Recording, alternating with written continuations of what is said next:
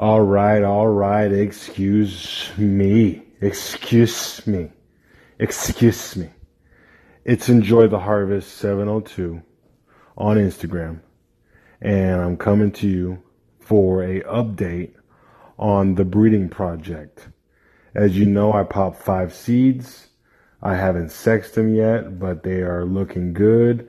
Except for one was looking kind of ditzy, kind of loosey goosey.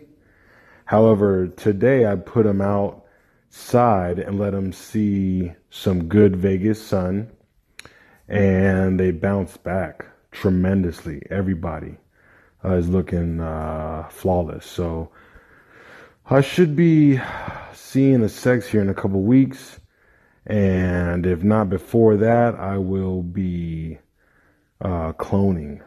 Yeah, I don't know which one I'm going to do first, but we'll see. The plant will dictate, you know.